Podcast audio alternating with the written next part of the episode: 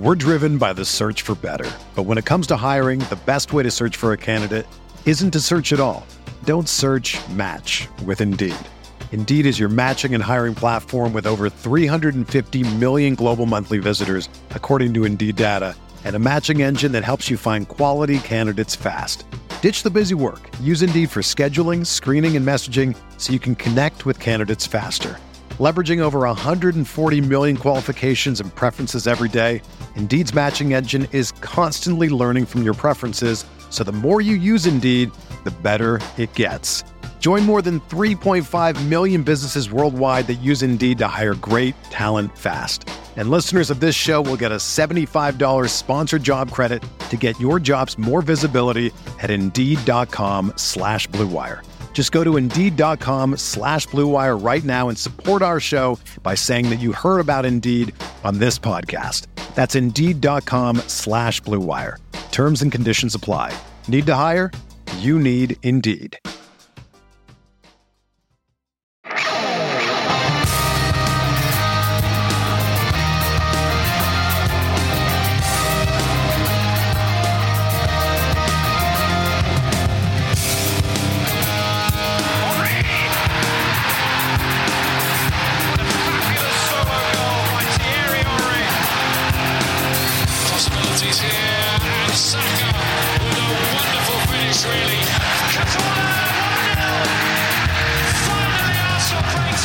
Manchester City result in Madrid leaves them scrambling to find out how much it'll cost to pry away Unai Emery. This is the Arsenal Vision post-match podcast. My name is Alex Smith. You can block me on Twitter, Yankee Gunner. Bring Unai to the Etihad. That is the movement. That is the movement we are all starting because clearly, um, you know, we're, th- this is an Arsenal podcast, but you know, in commiserations with the Manchester City fans who must be beside themselves today, I think it's only sensible, only right, only reasonable that we should support them in their quest to be better in cup competitions by getting the man who is the best at cup competitions, Unai Emery. And if that means Pep is out of a job, well, it's a cutthroat business. There is a place next to Mikel Arteta at Arsenal if if he has the humility to learn at the feet of the master. Uh, I'm kidding. I may be getting over my ski tips there, but what a night of Champions League football. We will be discussing that. Uh, we will, of course, be looking ahead to the Leeds game, Liverpool Spurs. Lots to talk about. We'll just remind you we are uh, running a little. That competition isn't the right way to put it. Just a request for reviews. If you would be so kind as to review the podcast on the podcast uh, app of choice that you listen to. But if you want to be entered to win a year of Patreon, we're going to give away a couple free years of Patreon. All you have to do is take a screenshot of the review. And again, like I know a lot of people say, give us five star review. I would, of course, like a five star review, but like just whatever the honest review is. Um, but if you send us a screenshot of it to uh, email contact at arsenalvisionpodcast.com or to a DM somewhere, anywhere, you can get in touch with the pod. Uh, we'll put you into a drawing for uh, a year of free Patreon. So enough admin. We're going to be hearing from Tim later to talk a little bit about women's football because uh, some big goings on as the um, women's season comes down to the final game. And Tim will go through the permutations of how that plays out, what's at stake, how we got there, and all that. So you'll be hearing from Tim later. It's um, it's just him in that segment, but that's arguably the best possible segment imaginable. So you should enjoy it. All right, here with me now is Paul. You can find my Twitter, pause my pencil, pause. Woohoo. Woohoo, indeed. And Clive, you can find him on Twitter, Clive PFC. Hello, Clive. Hello, hello.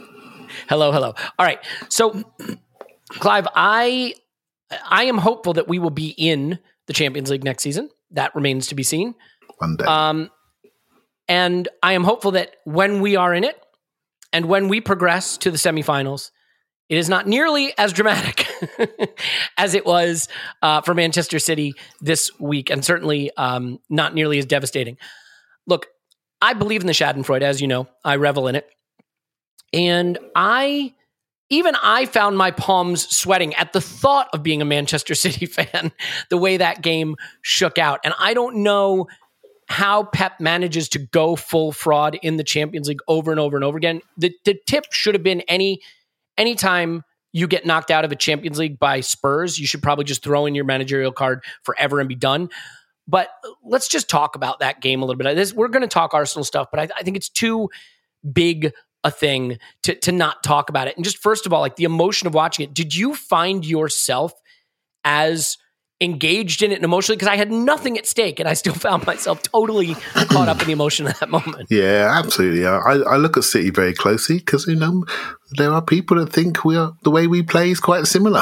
Right? So, so I'm always looking at them and to see where they're going, to see where they're going wrong, and see where, where they're going right. And so, two or three things that really popped out to me on the on the non-football side, the soft factor side that's the most amazing thing in sport and in life. You can just feel these things that just don't add up, sort of occurring around you, and you can feel it and you can see it. This can't be stopped. So suddenly, all the stuff we talk about, the analytical side, and where's that gone? And it comes down to human people, how they react to things around them, and the emotions and the momentum of the crowd. I mean, I mean, crikey, come on, man. All Cancelo had to do was clip it down the line, surely, and then uh, he's a throw in the corner, he can settle down. But the way they play their principles, for example, they just didn't do that, right? So the soft factor side of things is huge in football, and many examples, you know, where you just think it's your time and that's it, and it doesn't add up, right? So, um, and then there's the the, the football inside of me that comes to my brain, and I often talk about the stability of fullbacks. And if there ever there's a game when the fullbacks, once Kyle Walker went off and the instability becomes obvious for everyone to see, and this is why I'll go on about this all the time. Your fullbacks are your stabilizers. And once they were made unstable, that game just changed in front of our eyes, right? So, um, mm. and then the, the last thing, earlier, I think something that we've got to think about maybe, and I'm interested to see what Paul thinks as well. When there was a moment to just miss out your build up and go direct, they didn't have that in their game. And I think they'll have it next year with a six foot five centre forward. And I'm and obviously we care about this other team called Arsenal, and I think, hmm. what are we going to do at the centre forward? Will we have that ability? Do we go tall? Do we add it? You know, and um, you know, my thoughts. I think we should. I think we should. You know, I like a multifunctional forward that can play both sides down the middle, and I want somebody that that scares people with size and speed, and whether it's a wing forward or straight up, straight forward, I, I don't really care. But yeah. I want all the tools in my toolbox, mate. Yeah, I mean, to be fair, City are getting it, but they also happen to be getting one of the two best young attacking players in the world you know, or one of the one best, depending where you have Mbappe, where you have Haaland. So like, it's easy to say, oh, we've prioritized having a a direct route, having a, a big target man when you're actually getting a guy who's also clinical and pacey and technical and elite. And so I, you know, I, I think the question comes down to would they have gone for those traits if they had to go for someone like a Dominic Calvert Lewin, for example, if they had to sacrifice quality where you then bring question marks into the you know, in into the discussion to get that trait. I, I yeah. don't know. I mean, the the thing that's interesting to me, Paul. So there's a few things here. First of all, the refereeing in this game, like I, I often praise the the Champions League refereeing as being an example of what you know England gets wrong, but there was there was a a strong uh, Premier League quality to the refereeing in this game in terms of consistency and like the man who committed the perfect crime was Casemiro. I don't know how this guy. There are players that just have a way of doing it. The fact that he was able to get subbed off with no cards in that game when he had three orange cards, like, is just beyond me. And I definitely look. I I think what Real Madrid did is absolutely incredible, and and it, it the way they've gotten to the Champions League final.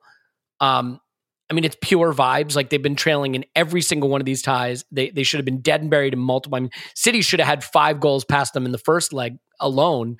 Um, but I'm curious if you cast a side eye at the refereeing. I mean, I, I don't know how. I don't like to lean into conspiracies, but I do think that UEFA has preferences in mind and those preferences may be expressed to referees now they may not be saying hey decide the match but they may be saying if we can get you know madrid into the final that might be preferable. Madrid, Liverpool, I think globally might appeal more than Liverpool, Manchester City, although Liverpool, Manchester City is a game I, I think I'd like to see again. But yeah, what, what do you think of the way that the match was refereed?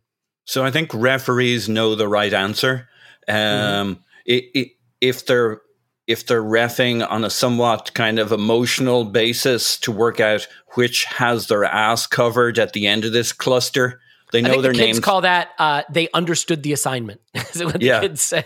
Yeah. they're they're reading the room of uh, global football, and it doesn't mean they would do something totally corrupt, but they also know that when you're deciding how much extra time, uh, injury time to add on, uh, favor City or sorry, favor Real Madrid over City. I couldn't believe. I mean, he blew up ten seconds before the official uh, injury time that was on the board, uh, despite the fact that the three minutes was of injury time was littered with time delays and other shenanigans. Uh, um, The Casemiro thing, I think, was the thing that prompted my tweet that said, uh, "Elite football is one part uh, football, it's one part acting, and it's one part mime." Um, they're not dark arts they're the arts once you get into the champions league like that stuff might catch over we've seen it not catch up with you during a league season but if it's going to catch up with you it's a league season because you got the same teams ple- playing each weekend uh, kind of y- y- your crimes from the previous weekend have been on Monday Night Football. They've been on this. They've been on that. The referees are Yeah. the same reps of referees. Everybody's got history. Now we've still seen egregious examples of it. But if you're going to have some level of karma for your behavior uh, in earlier games in the season, it may catch up. But in the Champions League, it's basically a one off. Like, this is never going to catch up with that ref. It's never going to catch up with Casemiro. It's never going to catch up with Real, Real Madrid in a negative way, in the sense they've got their win and they can go home. Um, yeah, the refereeing, the shenanigans, like, but these are. Uh, I don't want us to become that team during in the league and during the league, but we've seen some more professionalism coming into our game. That's just how it plays. And if and when we get into the Champions League, and if and when we become uh, repeat offenders in the Champions League and get into the later stages, I mean, you got to decide how bad you want to win this thing. Like it is, there is a skill to it, right? Uh, and there is a bigness to a club that allows them to get away from that stuff. I mean, An you could- embiggening, you might say. a beginning, right? and Real Madrid, in a sense, have earned it. It's not fair because games should be fought on the basis of that game and those players. I'm not saying any of it's fair, but didn't we already know it's not fair? Um, but there is a kind of a a force that a Real Madrid brings, and uh, so I'm not sure you're going to make it to the end of my of the podcast, let alone my Well, I, response, Elliot. I'm, I'm I'm going expert mute button usage thanks to the COVID today. Like like you will not hear a single cough from me, but I, I will warn you that if I get the mute button usage wrong, it could get really really gross on this podcast. Um, as as the the coughing is Yeah. happening entirely unbeknownst to everybody listening. Uh, Clive, so there's there's a few things here that I I want to just ask you about before we we shift to more Arsenal specific things. Firstly, um, I think like it's interesting how we get so focused on squad players and tim did a thing on patreon about how you build your squad and you know don't sign don't re-sign squad players go out and get players that elevate the level Yeah. and one of the things that should be so clear at manchester city is they got two stars at every position so going to the bench is where you should really see their strength and depth right because you you take off a gabriel jesus and you bring on a a a Grealish, right? Or you take off a De Bruyne, but you can bring on a Gundogan, and and so you should get stronger. But I thought, from a sub standpoint, it was a pretty wretched performance across the board. They got worse, and I don't know if it's the complacency. I don't know if it's difficult to ask players to come in when it feels like the job's done. You could just say also this is the craziness of a low scoring sport. City were there. Rodrygo gets two goals and clears one off the line, and all of a sudden you're you're in panic mode. But like you look at a Grealish, right? This is why I think the transfer market is such a, a tricky thing. And the idea of just pick the best players isn't a strategy. You really have to have good process because what they spent on Grealish, he does not look anything like a Manchester City player to me. Is it too soon to call that a bust? It feels really busty to me. And I just, I'm curious how you feel about that idea that, like, even a Manchester City whose spending should mean that their strength is depth, and it is over the course of a league season, really I think exposed them last night. That they did not look good when they went to the subs bench.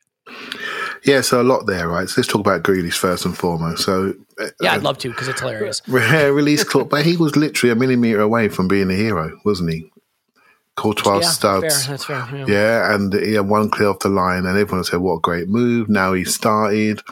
What a great buy by City. He's got him into the Champions League final. He's the difference, right? And because of Courtois' long studs, he's not the hero today. He's the one that didn't get back on Rod on the cross.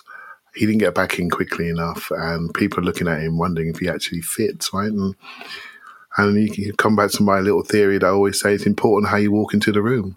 You walk into a room with a hundred million pound price tag. I don't care who you are, because there are people like Elliot Smith are waiting to kill you because you haven't done something, and you just, I just don't think you can meet expectations. I really just don't think I, you can meet I expectations. out, Clive, I'm willing to flip that paradigm, stand on its head, give me a hundred million pounds, and I will let Jack Grealish say mean things about me on a podcast. I am prepared whether accept that it's, whether it's Jack Grealish, whether it's Pepe, whether it's anybody that comes in that we feels that price sets an expectation, and I feel with the common man or woman who's a football fan, we have expectations on people, and those numbers are bandied about, and I just don't think players can reach it.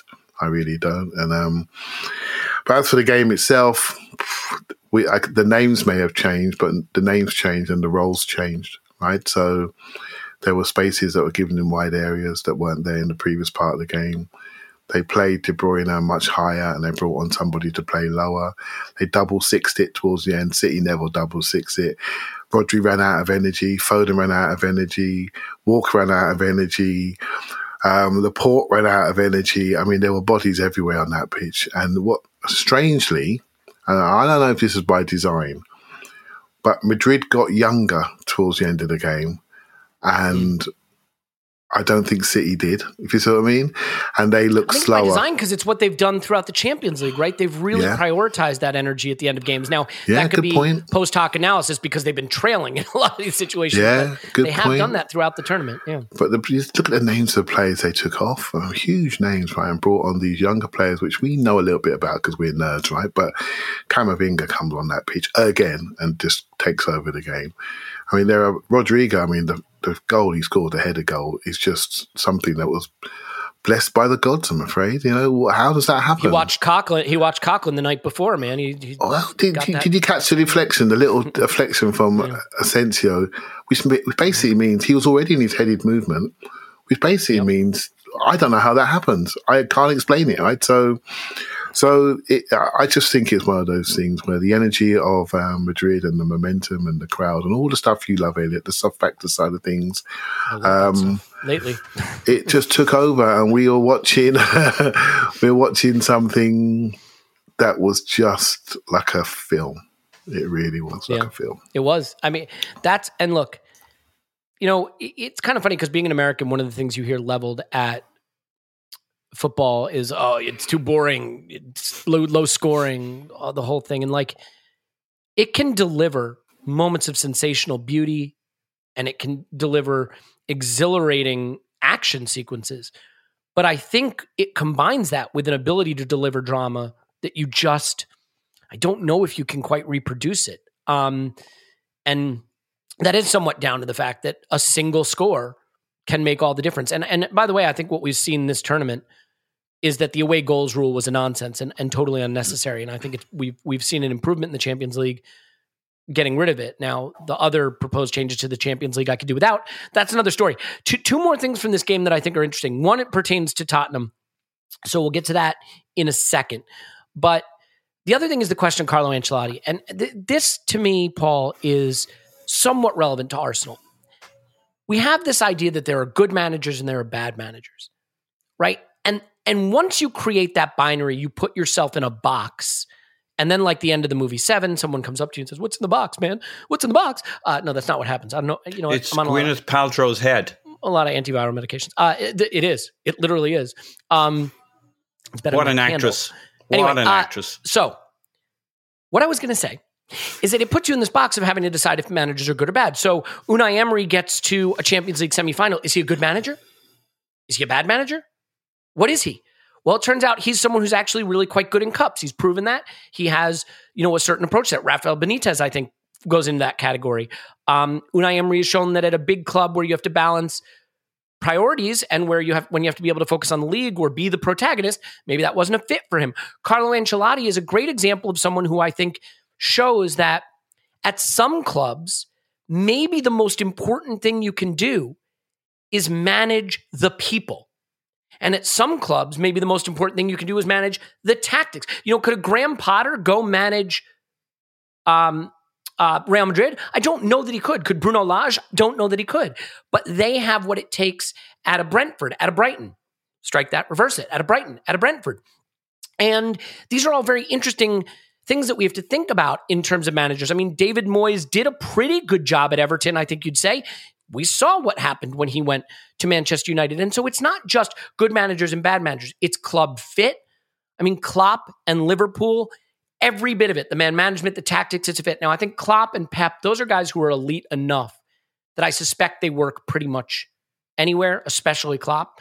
Um, but I'm curious how you look at like an Ancelotti because I don't, in Carlo Ancelotti, for example, I don't see a guy I'd want at Arsenal because I think Arsenal's at a stage where we probably need tactics to elevate the group. And I don't know that that's what Ancelotti does, um, but I could have that wrong. So, how do you think about Ancelotti and how is the way you think about Ancelotti fit into a, a heuristic about thinking about managers fitting in at certain clubs and the different criteria of what can make them a, a good quality, a good quality manager? He says, rambling, not having a question. Paul, go.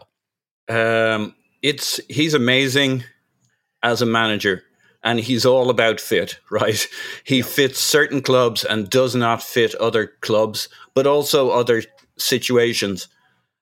But he's also, I know he's now a legend status in that he's won the league in five different countries and in all five, five, major European leagues, whatever it is. Yeah, which nobody else has done. And yet he's not really known as being a great league campaign manager. Like he tends to win it once and then things kind of fritter away. He tends to win with very strong squads in very strong clubs. Let me, Um, let me rephrase it for you the way uh, a, a Twitter a Twitter person might understand what you've said because I think it might get lost in translation. He's won the Premier League and all four Farmers Leagues. Is how, is how that Yes. would be said. Yeah. Uh, including that fancy Spanish Farmers League. All those Farmers Leagues. Yeah. Yeah. I'm kidding. I'm kidding. Yeah. Go ahead. Sorry. But but I think where you look at his legacy and say, well, that was particularly impressive when you look at the details is his Champions Leagues. Uh, What's he? He's at like five.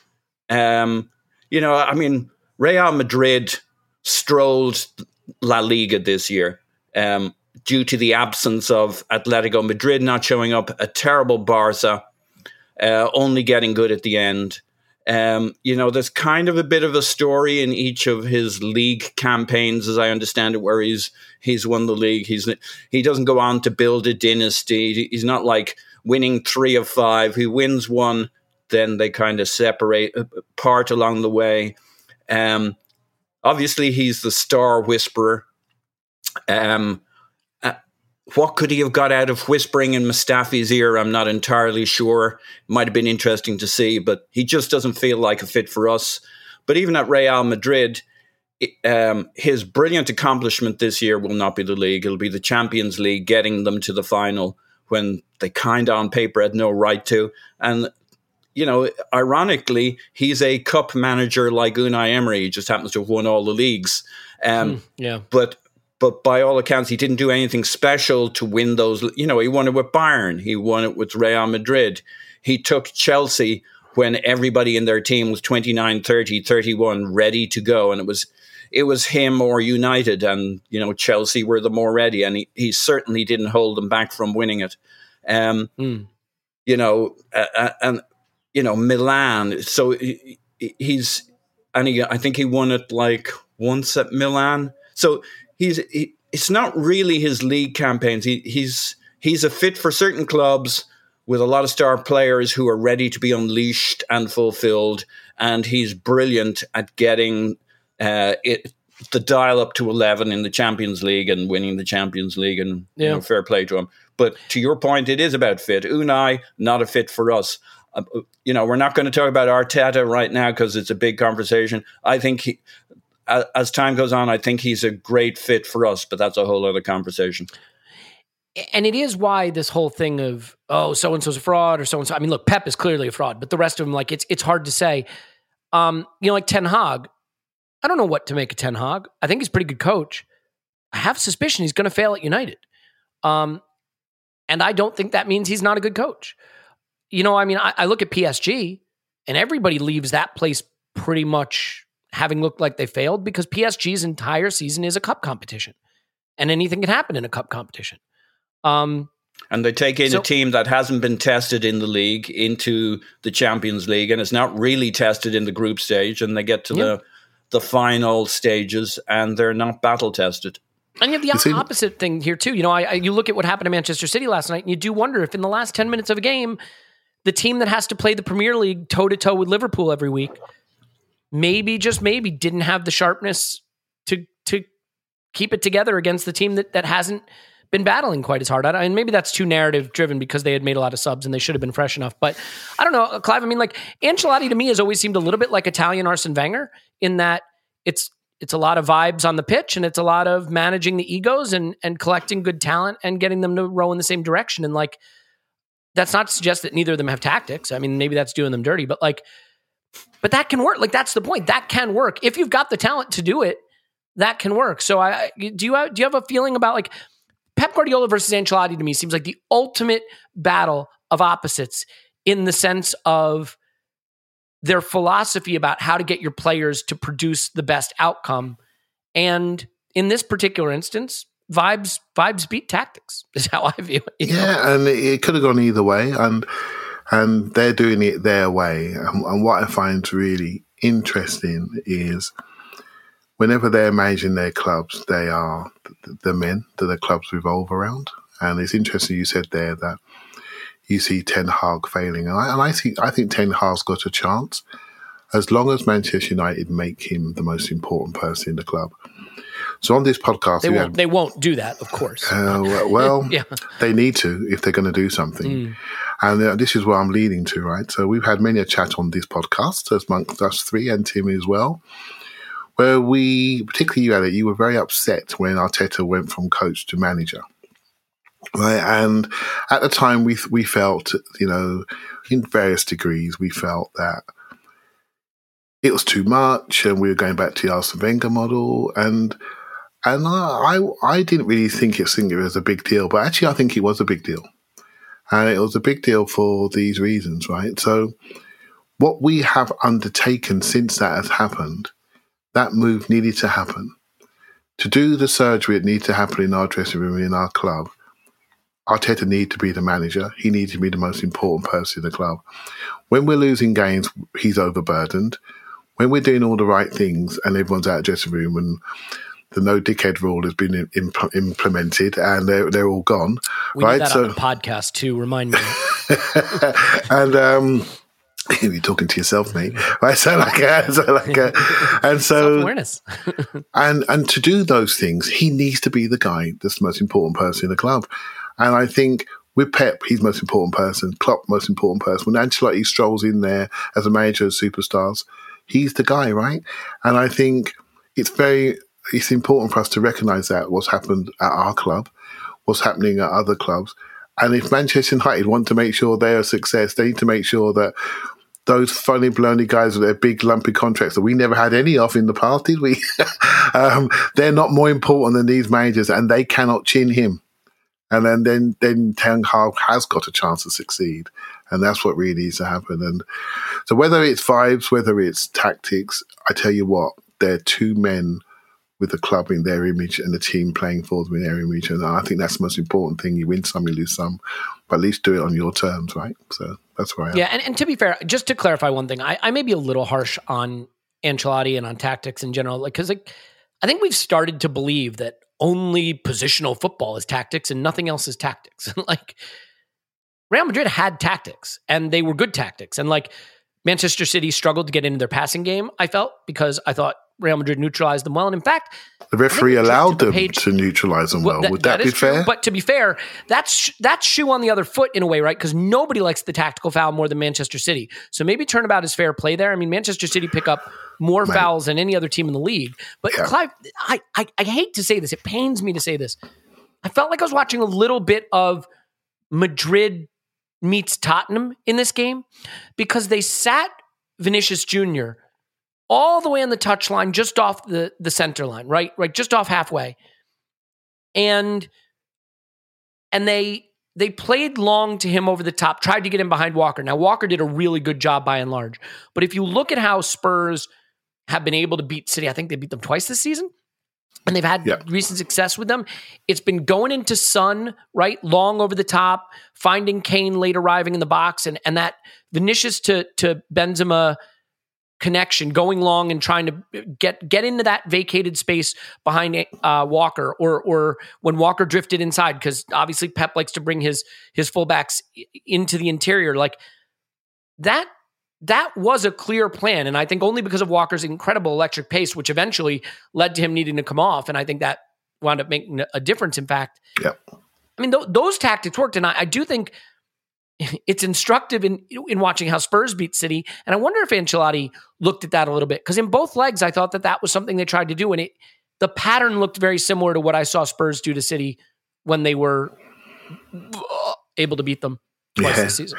Yeah, the space is down the sides, right? And I keep, I keep, mm-hmm. I keep saying this, right? But having that stability in those positions, when you have it, you just look, you look elsewhere, and you look at other things in your team.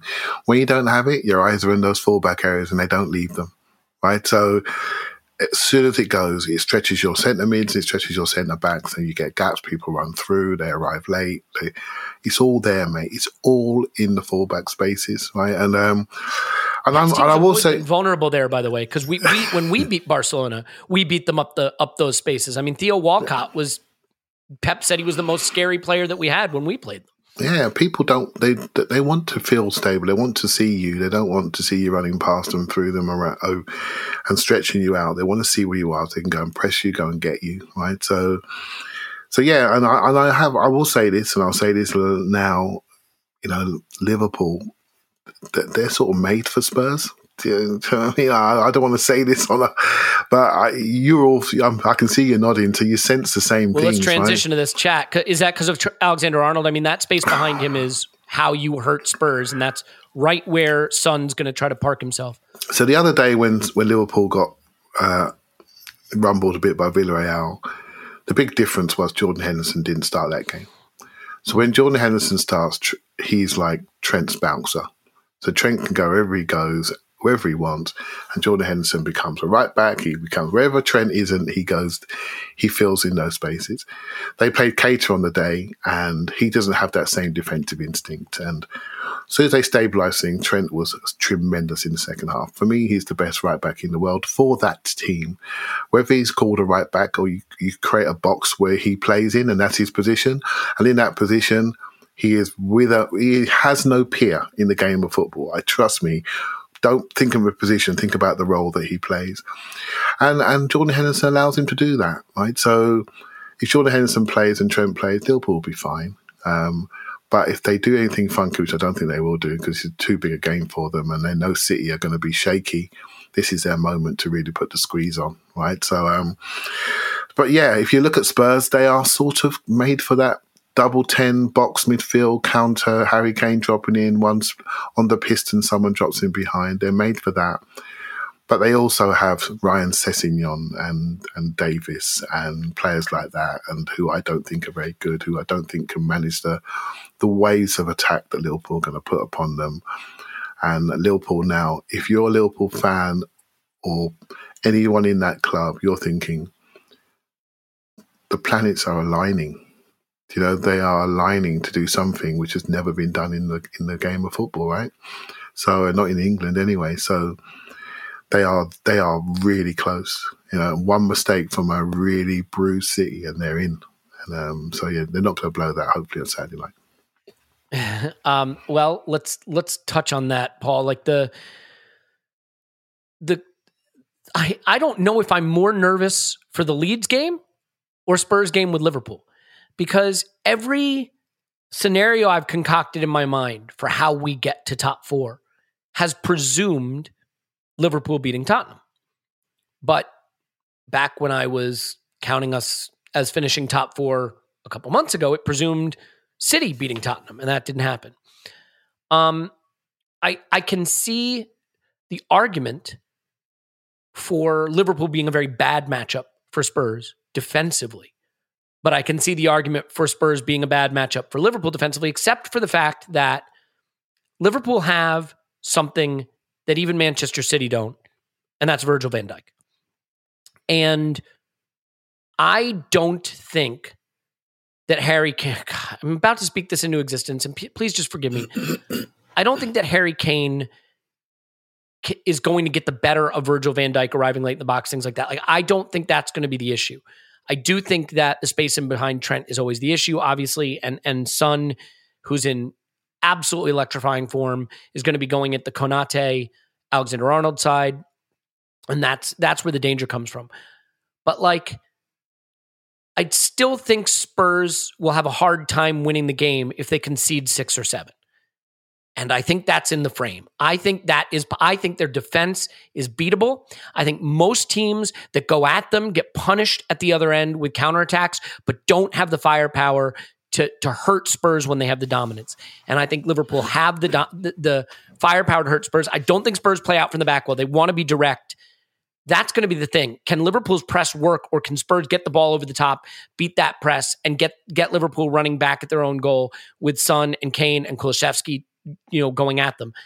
My instinct is that that it's still not going to matter because because Liverpool can can hurt them enough in attack. And I actually think the Villarreal game might have been instructive for Liverpool because to, to Clive's point, I think Henderson will come back in to be the minder for Alexander Arnold, and I think Diaz will start because I think as much as I rate Jota a lot, I think Diaz has just proven like what he can do off the dribble to destabilize defenses. So do you have a feel for how this game will go? I mean, like like I said, I am almost more nervous for this than the Leeds game, and I'm I'm curious if you feel similarly about its import and also about how it might go. Uh, yeah, I mean, I think it's huge. This weekend's huge, and I think I'm okay about it. I'm not super nervous. Um, That I think super nervous. I think Liverpool are going to fucking batter Spurs.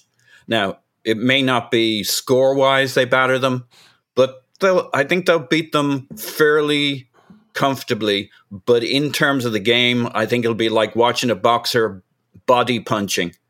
Um, I, I think they're just going to be all over them.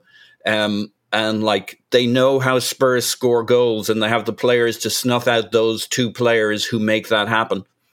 Um, they're so equipped in midfield. They're so equipped defensively.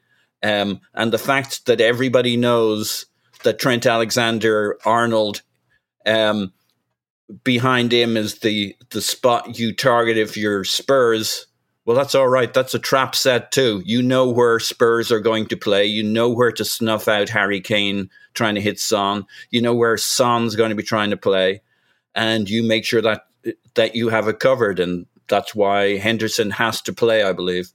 Um, our Leeds game, um, I think that's going to be okay. I think we're going to have our twelfth man. I think the the holy trinity that we have right now between the manager, the players, and the supporters.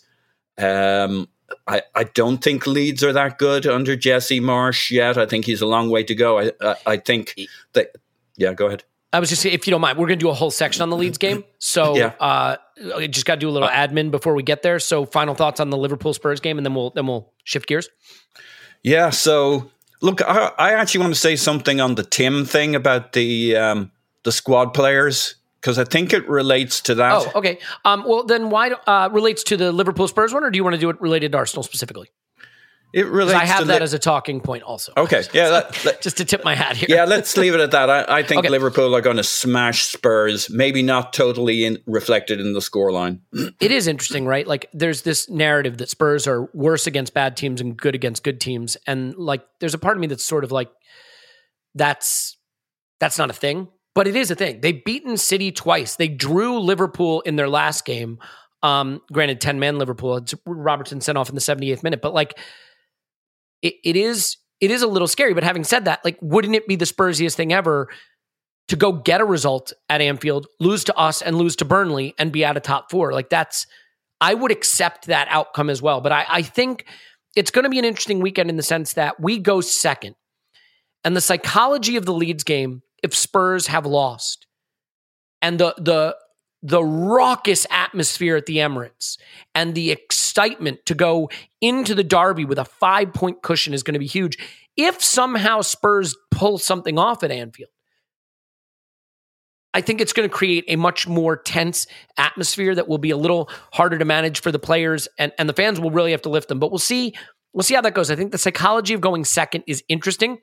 Um, I'd almost rather we go first and and you know have that five point gap and, and put put Spurs to the sword there a little bit. But th- this weekend is obviously pivotal. So we'll we'll talk more about this game, and I do want to talk about the squad players because I think that's that's a big talking point. And don't forget, Tim is coming up uh, at the end with his own section on Arsenal women and the final day of the season and everything still to play for. But I think it is important. Uh, before my voice gives out and I start uh, launching into a coughing fit, to let you know that this podcast is sponsored by BetterHelp. Life can be overwhelming, and many people are burned out without even knowing it. Symptoms can include lack of motivation, feeling helpless or trapped, detachment, fatigue, and more. Um, I I used to be a lawyer like long, long time ago, and uh, if you know you've watched the live streams or anything, you know I'm 37. But uh, somehow I was uh, in New York City when 9/11 happened, and just a a horrifying moment in my life. And I was trying to be a lawyer. It was a very tense time and you tell yourself you're coping, but I wasn't coping. I wasn't coping and I was burned out. And, you know, not to make this about me, there are obviously people that went through horrors at that time. And, and it's just one of those things, though, that you can tell yourself that you're supposed to handle all of these challenges and that you're coping. And maybe that's the pandemic you've been going through, and, you know, something at work or whatever it is. I wasn't coping. I wound up burning out. I wound up quitting. I wound up moving. That didn't fix it. I turned to therapy. And that was when I turned a corner. And I just, I, I wish that people felt more comfortable about using therapy and BetterHelp makes that achievable, makes it achievable to find an expert in a field that can work with what you're struggling with, achievable to find someone who will talk to you on camera or not on camera if you want. Um, so whether you're experiencing burnout or whatever the issue is, talking with someone can help you figure out what's causing stress in your life. And BetterHelp is customized online therapy that offers video, phone, and even live chat sessions with your therapist so you don't have to see anyone on camera if you don't want to. It's much more affordable than in person therapy, and you can be matched with a therapist in under 48 hours. Arsenal Vision podcast listeners get 10% off their first month at BetterHelp with the promo code, uh, pardon me, not a promo code. Let's get this right. BetterHelp.com slash vision. That's better, H-E-L-P dot com slash vision. BetterHelp.com slash vision. Go there now. And one more thing before we go. Um, you know, taking care of yourself is important. Taking care of your business, obviously important as well. And if you want to have the best team, well, there's no I in team, but there's an I in Indeed. And Indeed is the hiring partner that lets you attract, hire, interview, strike that, reverse it, attract, interview, and hire all in one place. Indeed is the hiring partner with uh, that saves you hours of time on multiple job sites searching for candidates with the right skills.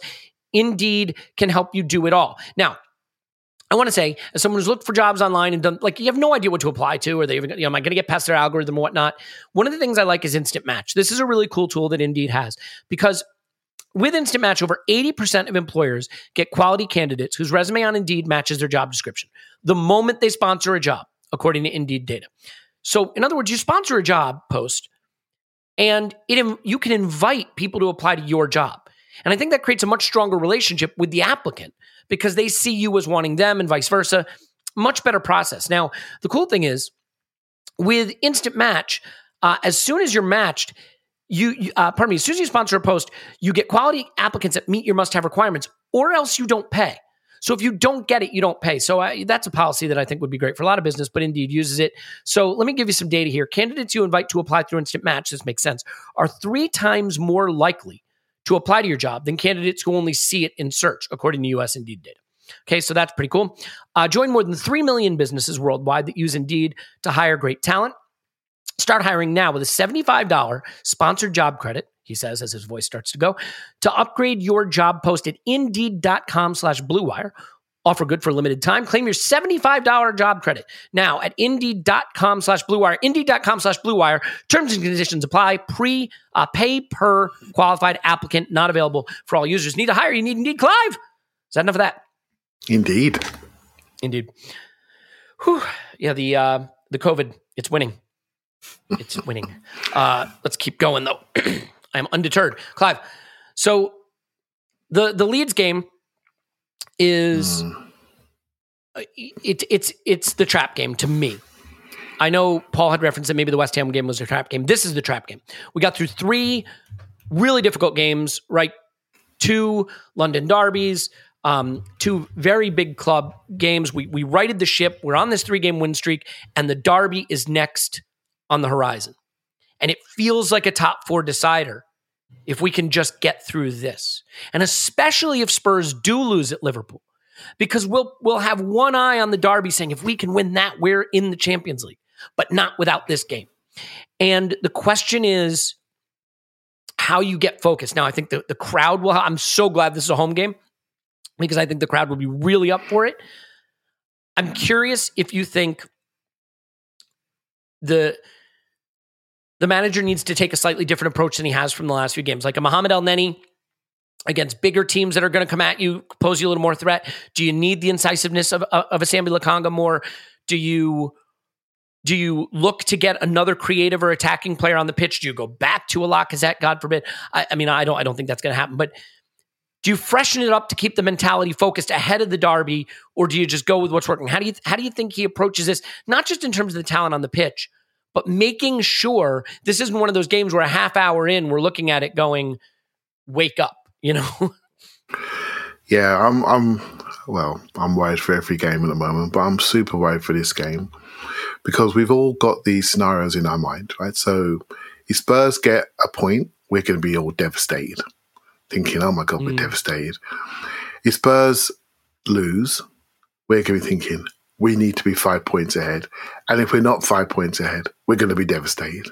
Right. So basically, what I'm trying to say in summary is every emotion is going to be exaggerated beyond our belief.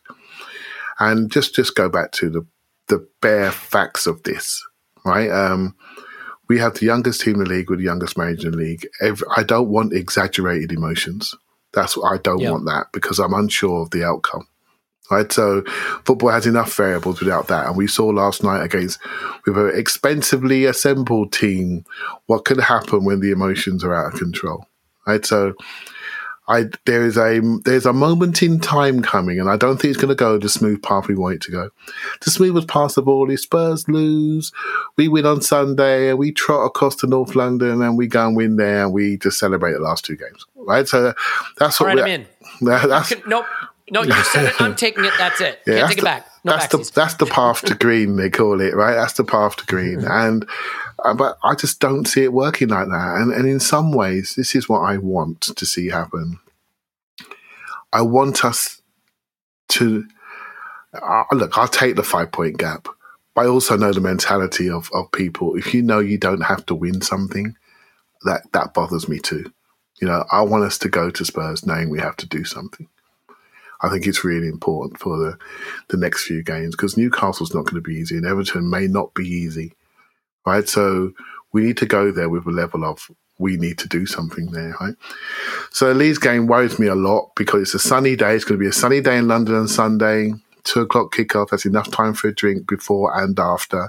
It could be huge. It could be huge, and I shall be doing both of those things, drinking before and after. It could be huge. I, I'm worried about the tension surrounding this. One bad pass, how we're going to react. Everybody's been so nice to each other.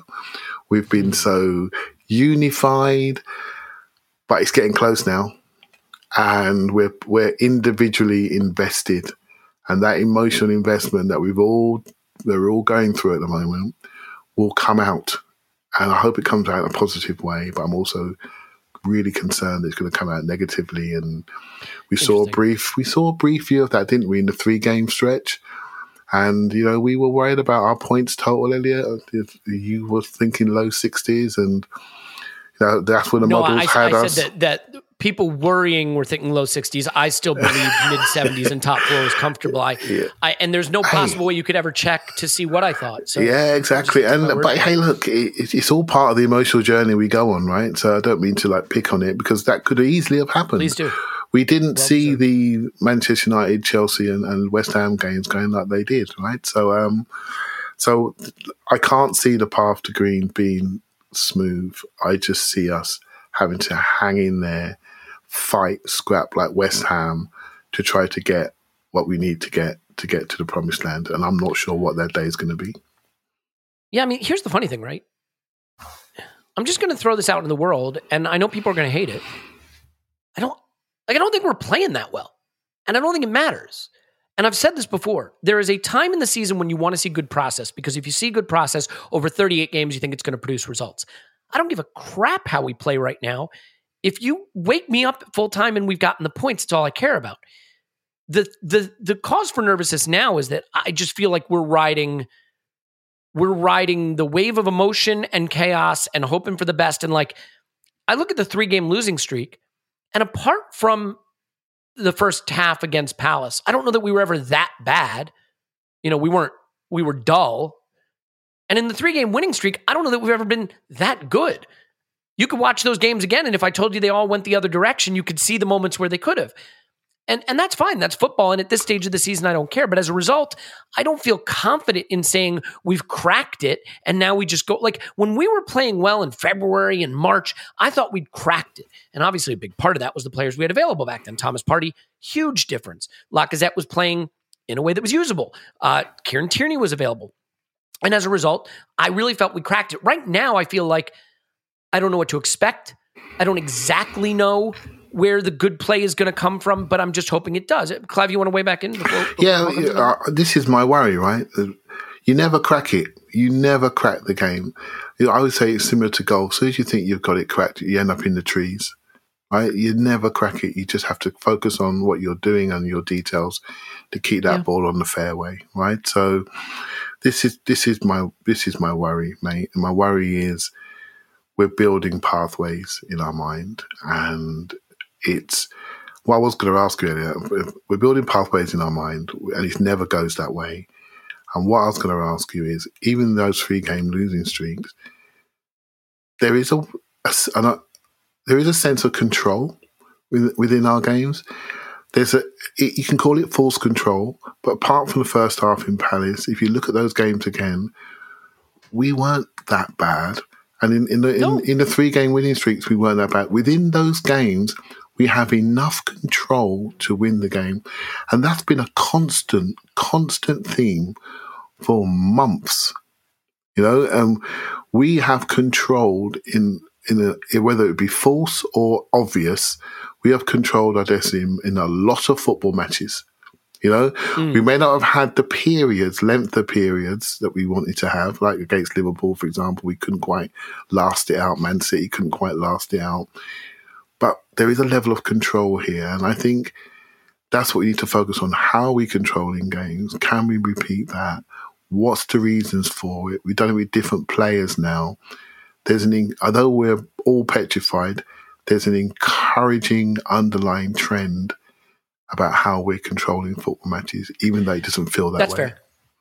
Uh, yeah, no, that's fair, Clive. I would say that what worried me about the three game winning streak a little bit was this this fragility in our defense that sort of started to show up, and we saw it in the losing streak as well. Just sort of a helter skelter quality to defending. Tomiyasu coming back and presuming he's actually available for the Leeds game, I think really really helps with that because I think having both Cedric and and Nuno in the game obviously makes the edges really fragile, and those are the areas in modern football that get attacked and and are the most exposed. Um, and Tomiyasu coming back, I think just really tightens that up and makes it easier to protect Nuno's side a little bit more.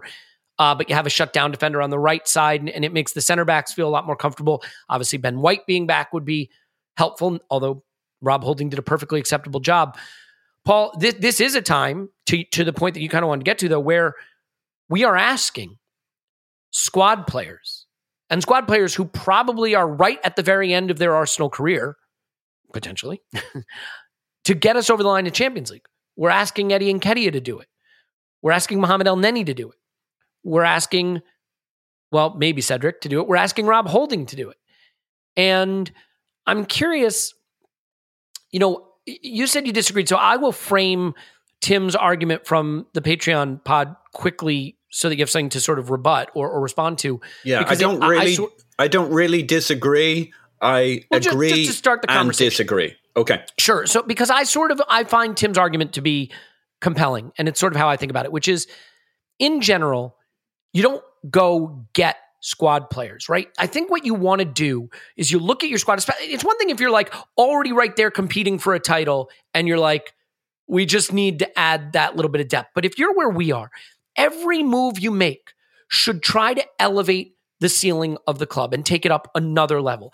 And so, you know, when I look at like what Liverpool did as they were building their team, and we always point to Liverpool, but you can understand why, right? Because right now they're the apotheosis of value based squad building.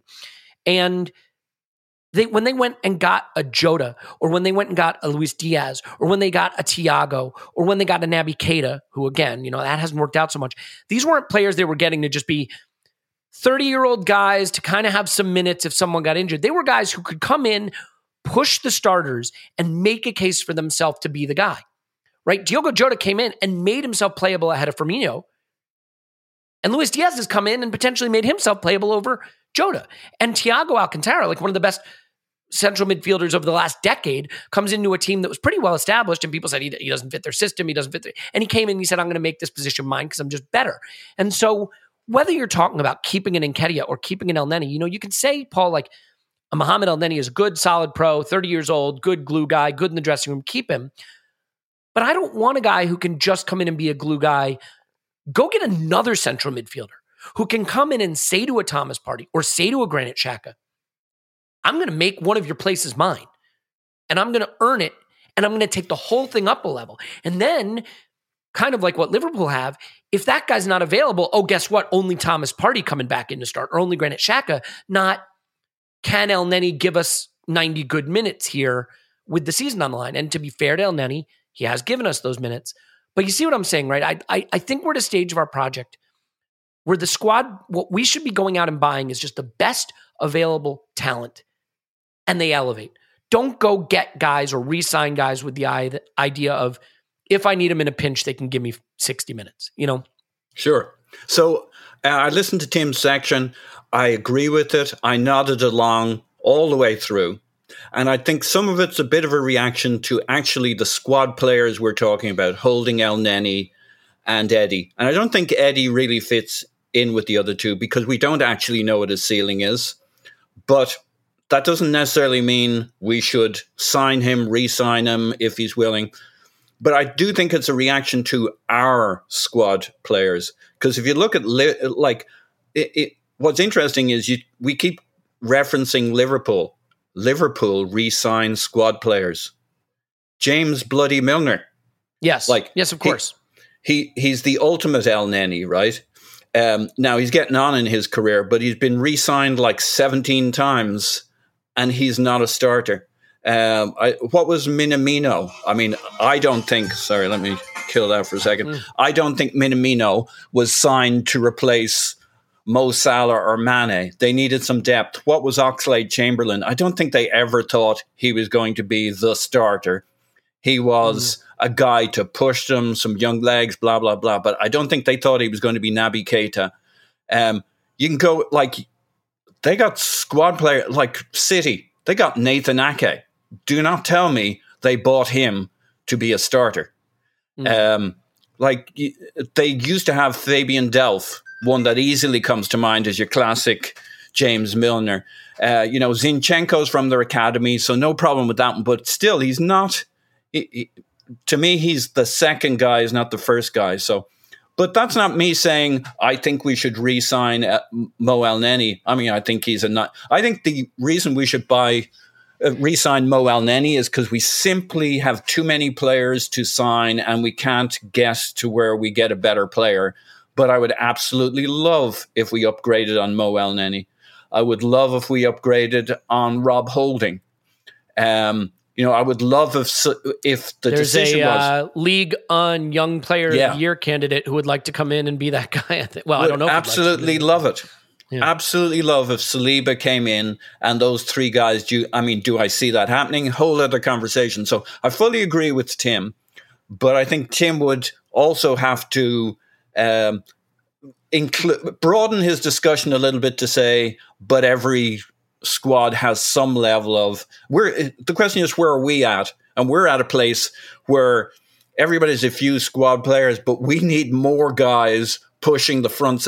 One of the reasons I would look at Eddie and Nketiah is if you look at City, if you look at Liverpool, they got six, seven players who can play in their front line in a few different positions. Now, I don't think yeah. Eddie is going to happen. It may not be the right thing to do, but he can play in two or three positions. So it does make it more interesting for me. Clive? Yeah, a, bit, a little bit on this.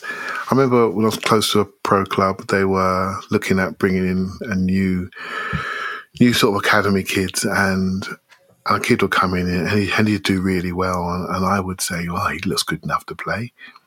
But he said, "Nah, the way we look at it is there are three sections to the squad, and it's like a life model as well, right? Those who are thriving, those who are striving, and those who are surviving." And the ones who are thriving are in the top third of our squad. And when we bring somebody else in new, they have to fit into that top third of the club. And then everything drops down. And I've always kept that in my mind when we think about squad building. Bringing in people into that thriving section because then some people who are seen to be thriving or striving suddenly have to think they drop down level and they become maybe people that develop into rotational players. So I think that there's different ways to approach it. And one thing that we haven't really thought about, well, maybe we have thought about it, but just in the back of our minds, is we're managing a season that's a 30 or 42 game season, something like this year. And we could be hmm. doing a 55, 60 game season next year. And that changes everything. You know, Ben White has played every league game until the other day and he's had a bandage on for a month. We would have liked to have rotated him a little while ago. Gabriel, when he had his when he had his little baby, you telling me that if we had better cover that he would have not had a week a, a game or two off. We had to play him through it, you know, and it maybe cost us a bit of Palace. Do you know what I mean? And so there's room for players that can fill in, you know, that can that can rotate you know, Liverpool have three stellar centre backs: Konaté, Matip, and Van Dijk, and they got Gomez as the fourth. If we bring, you know, we're going to have a similar setup next year. Saliba comes back. Also, we've got Tomiyasu can do a job, so we have to maybe spend money on a right back. And so you develop a squad, you develop a rotation within the squad, and you try to keep your quality in at the right places, the right age profile, right motivations and make sure you have enough people that are thriving or striving. And what we had historically recently, we had people just filling up spaces, collecting their money and buying houses in different parts of the world on big yeah. overpaid money, which we you don't want to go me go through that again. And now we've got rid of that. So I think it's um it's really interesting to see the next phase what we do. And I generally don't mind. Um, I got some ideas. I'm sure we'll talk about over the summer, but I, I do see us adding to this with a little bit more intelligence at the right age profile to allow development, to allow natural rotation with the right set of qualities. And I'm so excited for it. Yeah. And, and I want to be clear, right? Like the funny thing is, I wouldn't regard re signing Elneny as a big mistake right? Like things don't fall into the bucket of huge win or big mistake. There's lots of different buckets. For me, the irony is I actually think re-signing Elneny is a closer call than re-signing Nketiah. I wouldn't re-sign Nketiah because hmm. I think up front we need more firepower. We need to give more minutes to the young players we're developing. If you said to me, "Well, what happens if we're down a striker?" I'd rather let Martinelli have a go there, or even give Fuller and Balogun League Cup minutes, or Omari Hutchinson, or wh- whoever it is you know, I, uh, like my point is that's probably not the person, but you know, my my point is I think that the downside to to re-signing a 23 year old who's desperate for minutes and you're going to have to play and and is getting near the prime of his career traps you, doesn't it? It does. Whereas a 30 year old Elneny who has proven, hey, I like being at Arsenal. I'll take a wage that I'm probably not going to get somewhere else, but doesn't hurt your wage structure. If you want me to play 15, 20% of the league minutes, I'll do that and I'll work my butt off and I'll be good in training and I'll be a good guy in the dressing room. Like there is value to that because that's hard to find, right? The problem is the guys you can usually bring in to be squad players are either so past their best that you don't want them or they're young kids and you can't depend on what their contribution is going to be, right? Like if you sign a 17, like look at Sambi. We signed Sambi. He's one for the future. Well, now we're at the sharp point of the season. We need him. Partey's out. We don't know if we could trust him, so we're using Elneny. So I actually regard k- keeping an Elneny kind of like a Milner situation a utility player, break glass in case of emergency, not expensive to keep around, fine. Whereas keeping a young player going into his prime who might block other young players' paths to minutes or keep you from going out and signing additional elevating talent like the Jotas and the Luis Diaz's that Liverpool did. I actually regard that as a bigger mistake, so to speak, because if you never use Elneny next season and he was literally just an emergency option, everybody's fine with it, including Elneny. That is not going to be the case with Eddie Nketiah if you resign him. So, Paul, I think I think these things are situational. And as you think about squad building, when you think about keeping guys around who maybe don't elevate, I think the question is if I never use them, would that be an okay outcome? And so if you re-sign Elneny on a reasonable wage and you wind up never needing him next season, everyone, including Elneny, might think that's an okay outcome. But that's not the case with Nketiah.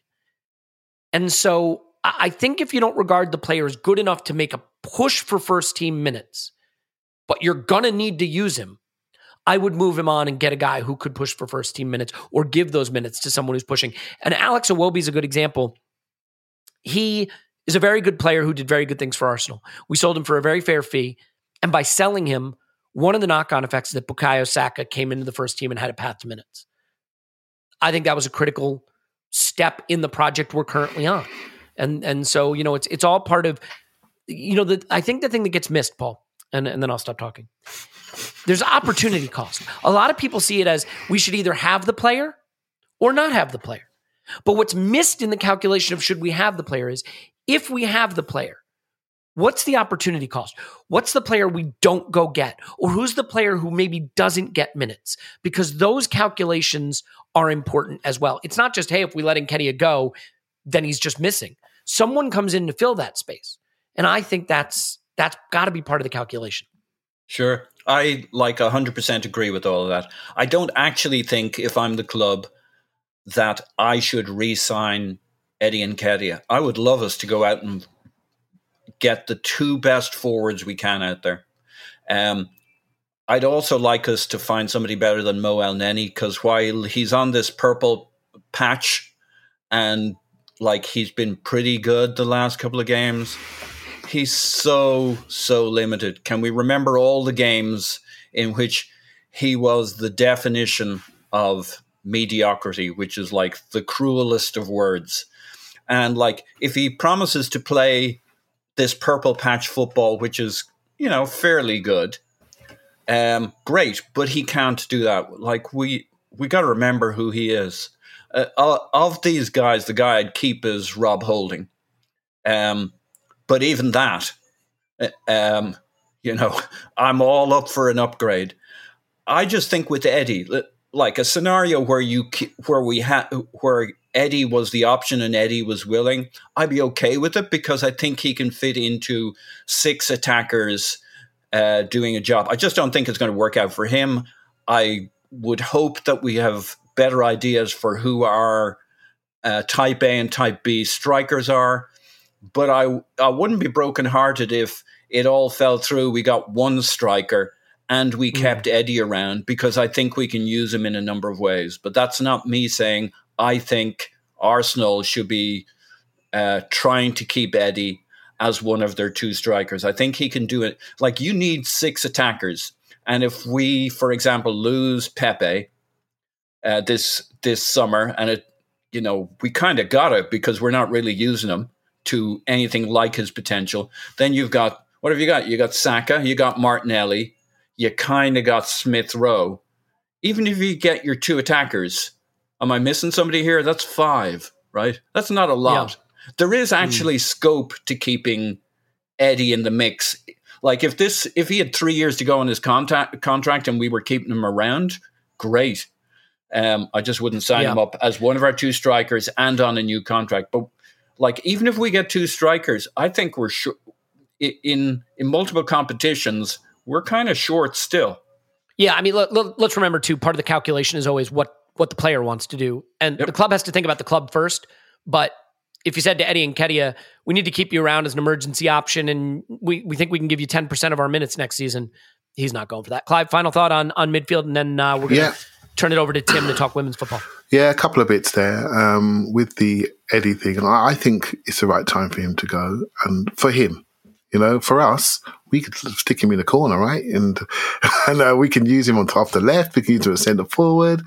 We can use him in cup games. For us, it absolutely works. Do you know what I mean? It, it works, but um, I think for him, he needs to do something else.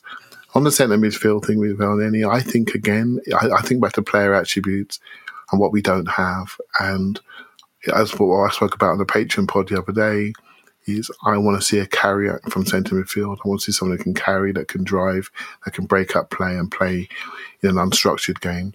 We have lots of passing structure. We need some unstructured box to box ability. And Xhaka's going to be around still, and Partey's going to be around, and Sambi needs to develop into Party. We don't need three sixes. We need an eight that can drive, right? So from purely attributes point of view, I would flick that around. And from a forward point of view, I think we need a tall forward. That's my that's my bias. We need a tall forward, whether it's from the left or from the centre, because we don't have that. So I look at the squad and think what attributes we don't have, and think Eddie Martinelli, same. Do you know what I mean? Doesn't matter. Um, we don't have a tall forward, whether it's a wing forward or centre forward. We don't have it, so we need to go and buy it, and that's how I would approach it. So. Yep, well said. All right, let's leave it there uh, and turn it over to Tim to talk about what should be a really exhilarating final day of the women's season as well. Clive's on Twitter at Clive PFC. Thanks, Clive. Thank you very much. Paul's on Twitter at Poznan in My Pants. Thanks, Pause. Woohoo! Yeah, and I mean, look, the, the game on Sunday is going to absolutely be electric, Clive. So enjoy that. I think it's going to be a brilliant atmosphere. Let's go on and win it well. Uh, let's see Liverpool rack up ten goals. Who knows? Maybe twenty. Uh, is that asking too much? We'll see. All right, so just a quick break here to turn it over to Tim, and then I'll be back at the end to say goodbye. So stay with us. Sorry that I can't be on um, another main pod. Very boring reason, but basically I just moved house recently, and until I can sort out um, my office space and things like that, it's actually very difficult to record. I have to hit a sweet spot between my daughter not being home but not being asleep as well. Um, and those times don't tend to be very uh, US friendly, US time zone friendly. Um, but that should change next week because my office space should be sorted anyway. I thought what I'd do for this pod is just try and put a little bit of context around Arsenal women. Um, at the moment, most of you, I think, will have seen that because Tottenham get battered every single place they go to, uh, Tottenham women came to the Emirates on Wednesday evening and they got battered 3 0. Um, and I, I, guess I wanted to put a little bit of context and a little bit of background around that game and also what it means ramifications wise. Let, let me deal with the ramifications first because that's the shortest part. So it basically means that the last game of the WSL season is this Sunday. Arsenal are one point behind Chelsea at the top of the league. Arsenal play away at West Ham. Chelsea play at home to Manchester United. Now, Arsenal should win at West Ham. I say should because you can't take anything for granted.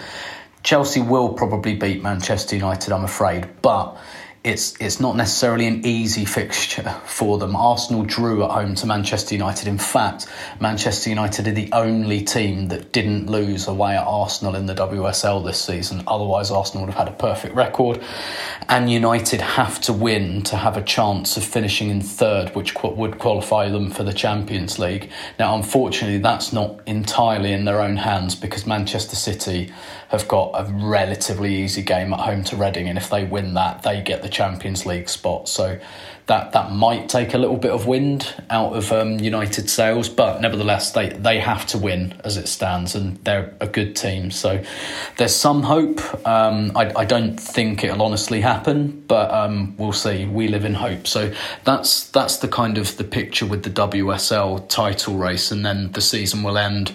Um, and then we'll have the Euros in July, and then the WSL season will start again in September.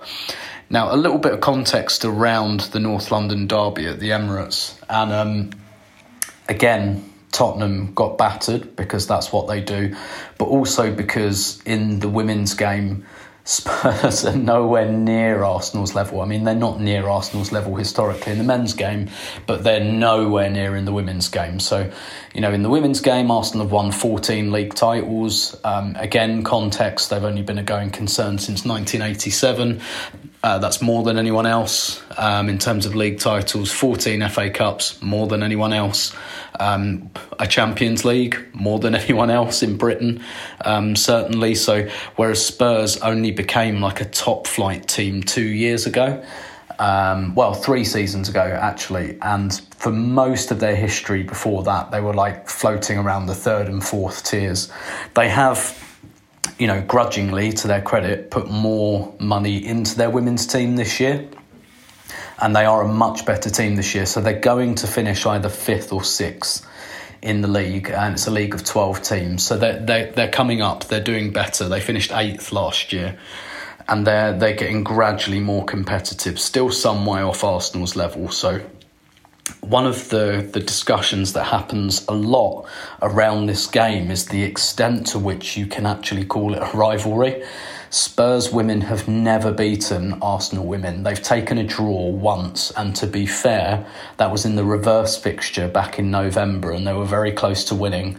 Arsenal equalised in stoppage time to take a draw away from home. Um, but in terms of XG for that game, I think Arsenal built up about 2.1 XG, and for Spurs it was like, I don't know, 0.8, and that was because their goal was an open goal, basically. So, you know, they, they, were, they were still pretty lucky to get a draw, but considering they were winning in the 93rd minute. But, you know, the, the, the fact remains that other than that, they've never come close to beating Arsenal. And so a lot of the, the discussion that happens in the women's game is well, to what extent actually is this a derby? Because there's not really much of a history between the teams. They hadn't played each other that often. Now they're beginning to. They're beginning to get those those league games every season. They played each other in the FA Cup earlier this season. Arsenal won 5 1 um, because Tottenham get battered everywhere they go. And so, you know, there's there's a lot of kind of, I guess, like debate around the marketing of it because on one hand, you know, marketing it as the North London derby, as a rivalry, has like a real value. And this is the fourth game that took place at the Emirates this season, and it's the biggest crowd. So there was there was Chelsea back in September. That was a league game which Arsenal won. That was nine thousand. Um, there was Barcelona in the Champions League, that was also 9,000. Uh, there was Wolfsburg in the Champions League, and that was 6,000.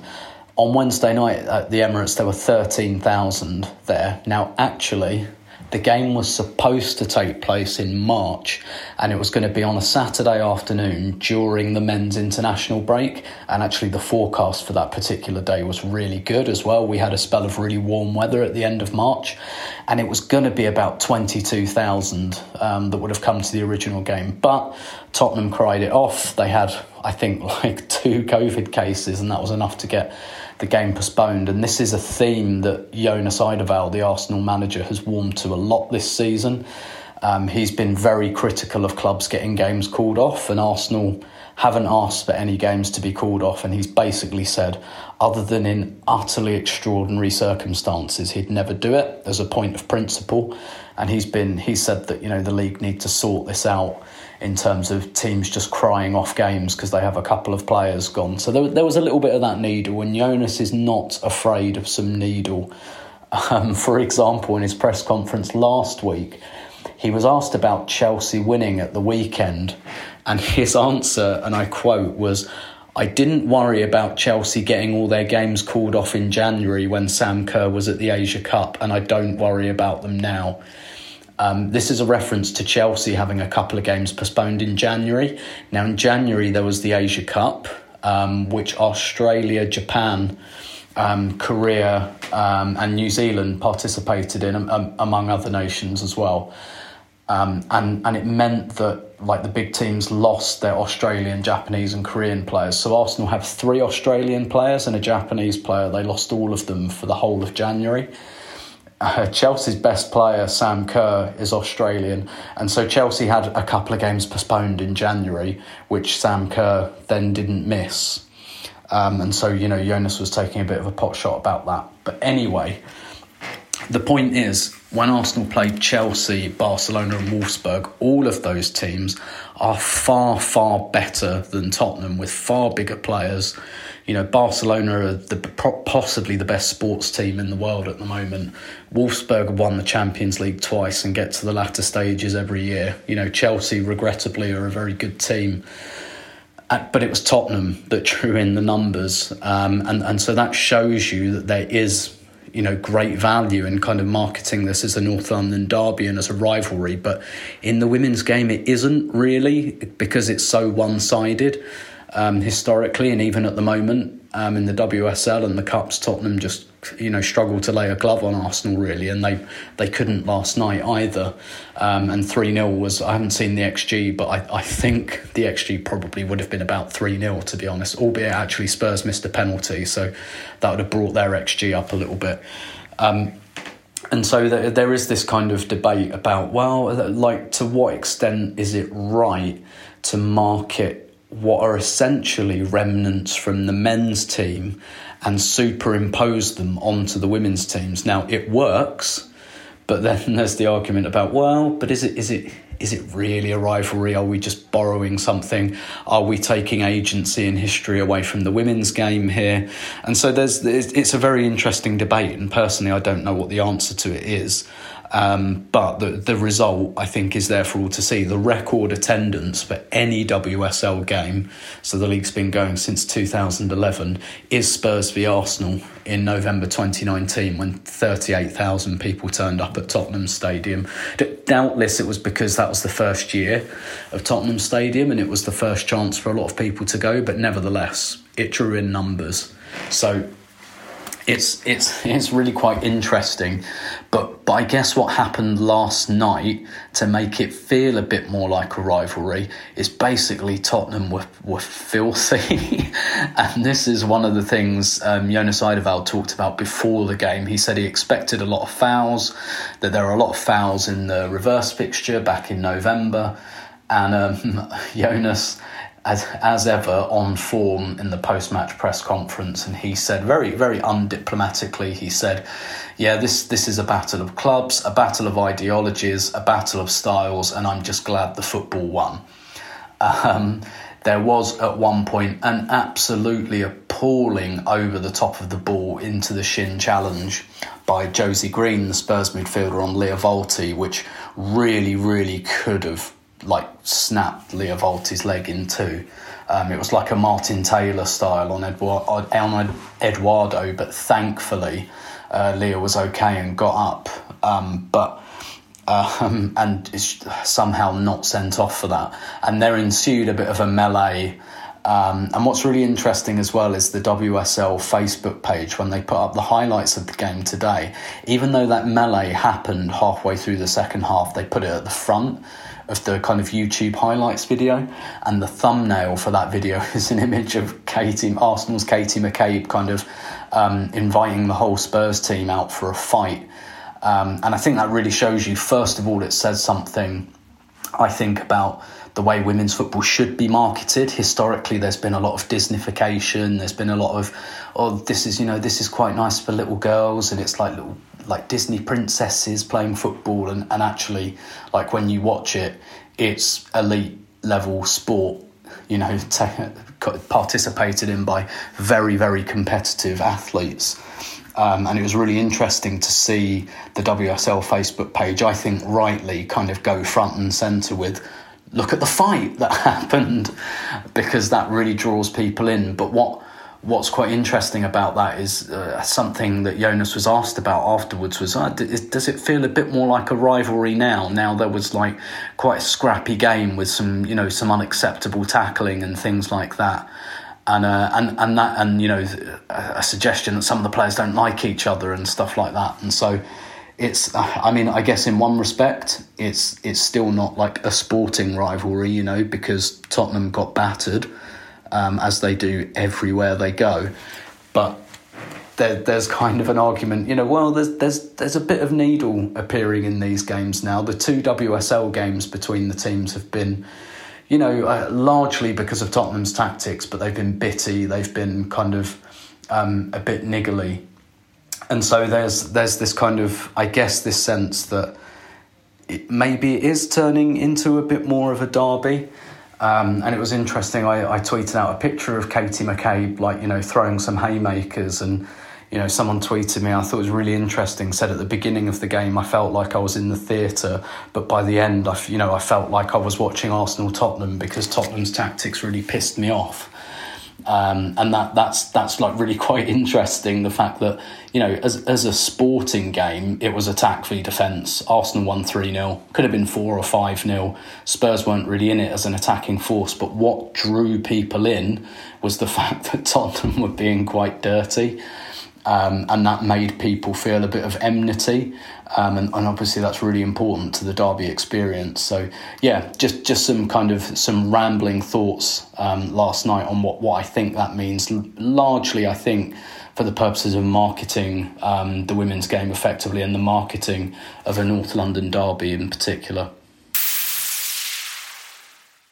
Okay, that'll do it. Thanks to Tim for giving us that little update as well. And I hope you enjoyed the episode. And just thank you so much for being here. We love you for being a part of this community and listening to this podcast. And it's just such a great opportunity to engage with everybody, whether it's on social media or hopefully seeing you in London, uh, hopefully future live events in other places as well. And more than anything, just want you to know how much it means. And if you do leave those reviews, we'll be picking the winners um, sometime next week for the free Patreon. So thank you for that. Really looking forward to being in London in a couple weeks. I'm on the mend. I can't wait to be there, and hopefully, it's going to be an exciting weekend. A lot of that comes down to what happens this weekend. So, come on, Arsenal. Know you can do it. Uh, big, big win needed on Sunday, but of course, Liverpool, do your job. That comes up first on Saturday. Hope you're doing well, everybody. We love you. We will talk to you after Liverpool 10, Spurs nil.